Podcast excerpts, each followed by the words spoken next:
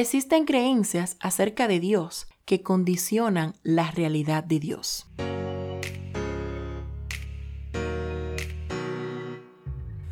Esto es Get to Know, rompiendo paradigmas para llevarte a la cultura de Dios.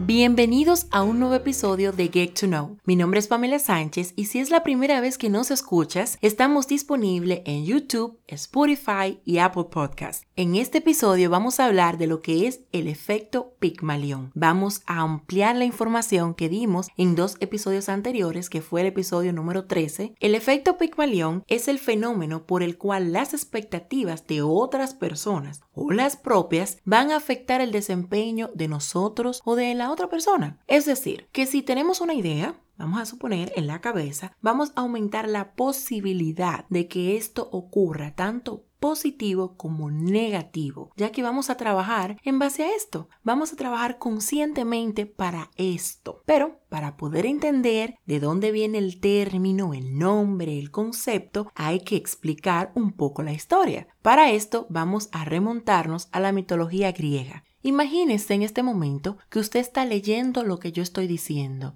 y hay un paréntesis bien grande que dice, cabe destacar que esto es un mito por lo que se exagera en los detalles para que sea más creíble y llamativo. Entonces ahora vamos a cerrar el paréntesis y continuamos con la historia. Pigmalión era el rey de una isla y también escultor.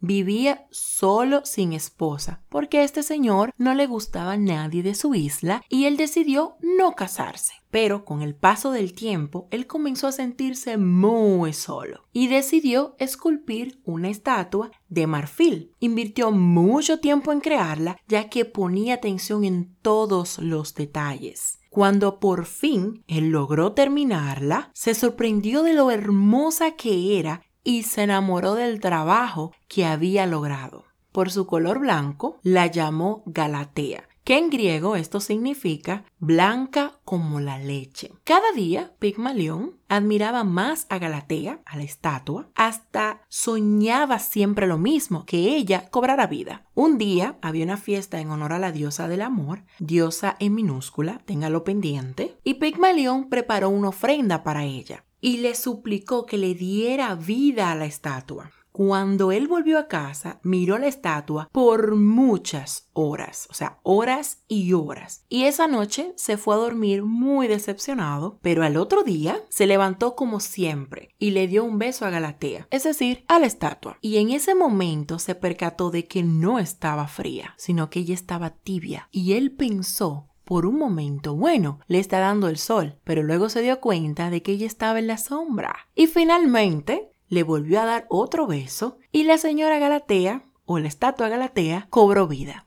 Este mito realmente está en la Metamorfosis de Ovidio, lo cual es un poema de este señor que era un romano, y es de ahí de donde sale el término, se toma el término eh, Pigmalión. Como mencioné antes de empezar la historia, como todo mito, se exagera las cualidades de una persona o de una cosa, y eso hace que se le dé más valor del que en realidad tiene, para que se pueda ver y se pueda explicar mejor, y para que quede más gráfico el concepto.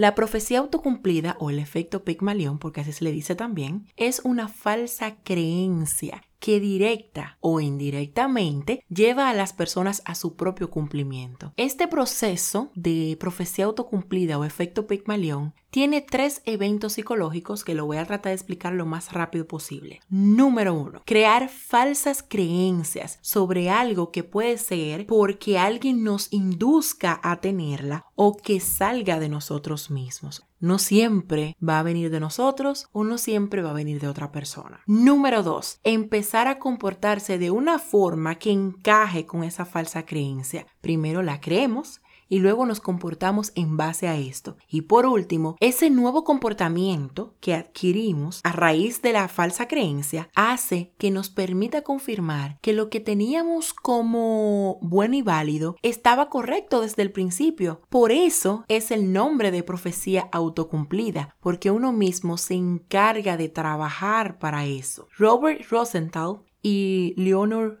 Jacobson en los años 60 hicieron un experimento. Sé que lo expliqué en el, en el episodio anterior, pero esta vez lo voy a explicar un poco corto porque no todo el mundo lo ha escuchado. Entonces, ellos hicieron un experimento en los años 60 a un grupo de estudiantes donde se aplicó una prueba de inteligencia y dijo que algunos de ellos tenían un resultado mayor en cuanto a porcentaje. Y a raíz de esto, los maestros pusieron más énfasis en estos alumnos, los cuales tenían el mismo porcentaje de inteligencia que el resto de la clase. Ocho meses después, Rosenthal volvió a evaluar los estudiantes y estos sacaron un porcentaje aún mayor que el anterior y que el resto de la clase. Como mencioné en el episodio anterior, el trato o la creencia hizo que estos estudiantes mejoraran, reforzándolos positivamente a hacer un mejor trabajo.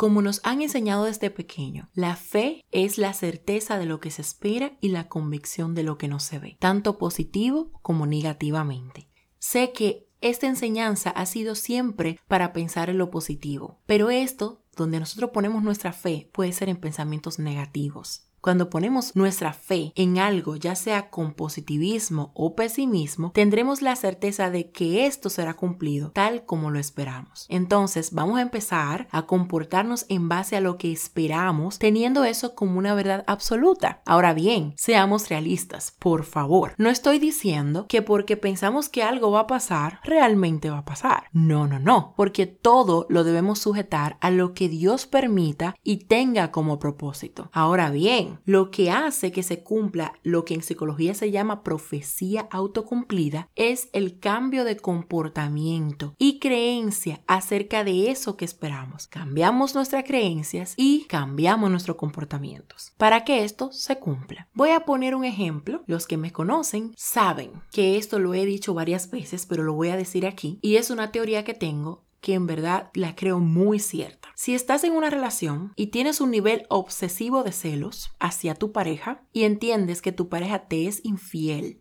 o que va a serte infiel, tu comportamiento comenzará a cambiar en base a esto. Entonces vas a comenzar a cuestionar todo lo que hace y todo empezará a cambiar y va a debilitar la relación. Y lo que pienso es que esto empuja a la persona a hacer lo que temías que esa persona hiciera. Al final puede que pasen muchas cosas en verdad, pero entre ellas te voy a mencionar dos, dos súper rápido. Número uno, la persona se cansará del comportamiento de la y cortará la reacción en base a esto. Número 2. La persona se cansará y encontrará en otra persona lo que la pareja actual no le brinda, es decir, le será infiel. Cabe destacar que esto es lo que yo pienso y lo que he vivido. Me explico. Recuerdo que cuando era adolescente, una persona muy cercana a mí me hablaba de un chico diciendo todas sus cualidades y llegó un punto que lo repetía tanto que yo me lo creí todo todo lo que esa persona decía de, del chico yo me lo creía y terminé enamorándome de él. Bueno, yo no podría decir enamorándome. El muchacho me empezó a gustar. Gracias al Señor nunca pasó nada, porque él no estaba interesado. Porque la verdad es que luego yo me di cuenta que esta persona no era para mí. Y en siete, en cinco o siete días, tú no vas a olvidar a una persona que tú amas, tú no vas a olvidar a una persona que, tú, que te gusta tanto. Y yo tenía esa persona como que yo la amaba. Bueno, no, la tenía como que me gustaba mucho, de verdad. Y me di cuenta después que realmente esa persona me gustaba porque la otra persona que era muy cercana a mí, que es muy cercana a mí, me decía todas sus cualidades y todo lo mejor y todas esas cosas. Pero realmente esa persona no me gustaba, me llegó a gustar o creía, le hizo entender a mi cerebro que sí, que me gustaba por lo, las influencias que tenía la otra persona en mí. Y esa persona es familia. Pero ok, un último ejemplo es cuando tienes un examen final. Tú estudias bastante hasta un punto donde sientes que tu cerebro va a explotar de tanta información. Porque a mí me ha pasado, por eso lo digo. Pero con la misma intensidad que estudiamos, tenemos pensamientos negativos, como por ejemplo, me irá mal, no voy a recordar todo esto, voy a reprobar y mis padres dirán que es mi única ocupación y que ni eso sé hacer. O voy a perder el dinero que invertí en el semestre, no podré terminar la carrera en el tiempo que yo lo planeé, iré completivo en caso de que eso todavía exista en las escuelas, porque ha cambiado mucho el sistema educativo, y un sinnúmero de pensamientos negativos que nuestro cerebro interpretará como bueno y válido. Es decir, como una verdad absoluta. ¿Y qué pasará? Vamos a comenzar a comportarnos como si esto es cierto. Y el día del examen puede que reprobemos, ya que actuaremos en base a nuestra creencia y vamos a ponernos nerviosos a tal punto que podemos olvidar toda la información. Y aquí se puede ver cumplido una vez más la profecía autocumplida o efecto Pigmalión. Con todo esto podemos ver que según nuestra fe en algo, la fe, según la fe que nosotros le pongamos a algo, nuestro cerebro va a comenzar a accionar en base a eso. Y hay una alta probabilidad de que esto se cumpla. Vamos a Mateo 17:20, que dice, ustedes no tienen la fe suficiente les dijo Jesús, les digo la verdad, si tuvieran fe, aunque fuera tan pequeña como una semilla de mostaza, podrían decirle a esta montaña, muévete de aquí hasta allá, y la montaña se moverá. Nada sería imposible. Y esto es cierto. Está en la Biblia y es cierto. Si tú tienes fe en algo, es muy probable que pase teniendo en cuenta, obviamente, el propósito de Dios y los tiempos de Dios. Entonces, vamos a decirle una un pensamiento personal, muy personal. Yo respeto cómo cada persona tiene su relación con Dios. Mi relación con Dios es la siguiente en base a esto. Si yo quiero pedirle algo a Dios, yo no le voy, como dice, a enamorar y después darle el palo. No. Si yo quiero adorar a Dios, yo voy a ir a adorar a Dios. Si yo quiero contarle una historia de algo que me está pasando, yo voy a contarle una historia de algo que me está pasando. O sea, yo no voy a empezar bonito para luego darle el tablazo. No, no, no, no. Yo voy a contarle exactamente lo que yo quiero. Por lo general mi fe funciona de esta manera. Yo vengo y le digo, mira Señor, me está pasando esto y esto. Yo quisiera esto, esto y esto, pero que se haga tu voluntad. Pero recuerda, Señor, yo quiero esto y esto y esto. Y mi mente, mi cerebro y yo en general, lo voy a creer hasta que esto no se dé. Y si esto no se da, es porque no estaba en mi tiempo o porque no es la voluntad de Dios. Continuemos. Le diré una ventaja general de lo que es el efecto Pygmalion. La ventaja de esto es que la persona se sentirá motivada a realizar determinadas cosas a favor del cumplimiento de esa meta que tiene en su mente. Y esta motivación, ¿qué va a pasar? va a hacer que cada día esa persona se supere a sí misma. Ya para terminar, les daré algunos consejos para mantenernos alerta y no dejar que nuestras expectativas o la de alguien sabotee nuestro rendimiento. Vamos a tratar de identificar cuándo el efecto Pygmalion está siendo utilizado con nosotros o por nosotros. Número 1. Cuestiona tus comportamientos. Vamos a cuestionar los comportamientos que tenemos y verificar si esto se basa en creencia de los demás o nuestra, ya sean positivas o negativas. Y esto nos llevará a evaluar lo que tenemos como creencia lo que se nos ha enseñado o lo que hemos interpretado como verdad absoluta. Cuando nosotros evaluamos nuestras creencias, entendemos por qué nos comportamos de cierta manera. Evalúa todo esto de forma objetiva. No todas las expectativas que los demás tienen de nosotros son manifestadas de forma incorrecta. Recuerda que las expectativas te refuerzan y te conducen a cumplir un determinado objetivo. Para mí, aunque para muchos suene ilógico, la única verdad absoluta es Dios y lo que dice su palabra, porque así yo lo he creído, en eso yo he basado mi fe. Así que sea objetivo, y justifica estas creencias para ver si vale la pena poner nuestra fe en eso y verifica hechos, historias, experiencias vividas desde un foco sincero. El punto aquí es verificar que eso que piensas es real. Y no me refiero a la creencia en Dios, no, no, no, sino en lo que nosotros tenemos como una verdad absoluta, como los ejemplos expuestos anteriormente.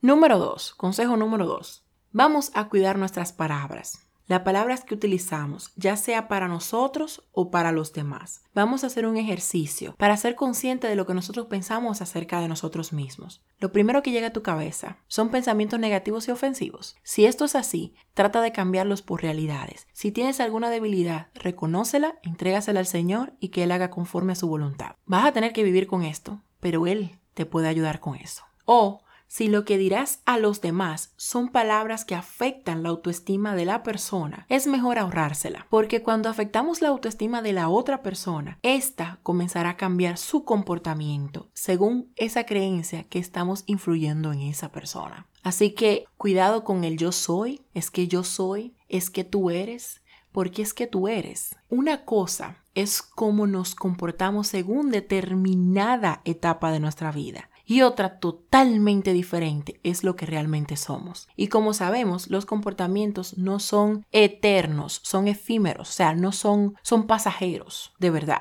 Mientras vamos quemando etapas y superando procesos, estos también cambian, ya que siempre estamos en continuo crecimiento. Ya número 3, verifiquemos la motivación de nuestra creencia. ¿Cuál es el interés que hay en que creamos esto? Evaluemos cómo le conviene a otra persona o a nosotros mismos que nos sintamos capaz o incapaces de hacer X o Y cosa. Cuando estás consciente de la motivación de lo que haces, puedes tener más claro cuándo sacar creencias negativas que hay hacia nosotros mismos o puedes poner límites a sobre expectativas o quizás puedes reforzar expectativas benignas, es decir, adecuadas o favorables. Lo que voy a decir ahora es en forma de conclusión. Si en algún momento necesitas volver para atrás porque no entiendes lo que digo, siéntete libre de hacerlo.